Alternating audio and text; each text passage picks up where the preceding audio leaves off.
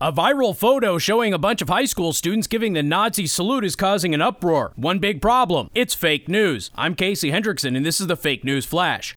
At ASDefense.com, we were already selling the best knife brands in the world when law enforcement approached us about making them a knife. And so the ASD Centurion was born. Centurion is made of tough D2 tool steel, has a full plain edge, and fully serrated spine. It's like having two knives in one.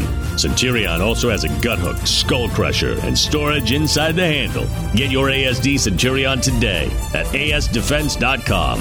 That's ASDefense.com. The internet was set ablaze by a viral photo of high school students giving an apparent Nazi salute. Just one problem it's fake news. Multiple students in the photo from Baraboo, Wisconsin said that it wasn't a Nazi salute, they were basically waving to their parents. The photographer who had the photo up on the internet since May with no complaints took the photo down and apologized for any confusion. He said he basically asked the students to give him a high five while he took the photo. That hasn't stopped the American media and even the Auschwitz Memorial from continuing their attacks on these kids. Now, I should point out there's a lot of pictures of celebrities and politicians giving an apparent Nazi salute when all they're doing is waving to the audience. Even Jewish celebrities on the red carpet have been falsely accused of this. The irony of the Auschwitz Memorial publicly attacking a group of people who are innocent in order to turn public sentiment against them shouldn't be lost on anybody. I'm Casey Hendrickson, and this has been your Fake News Flash.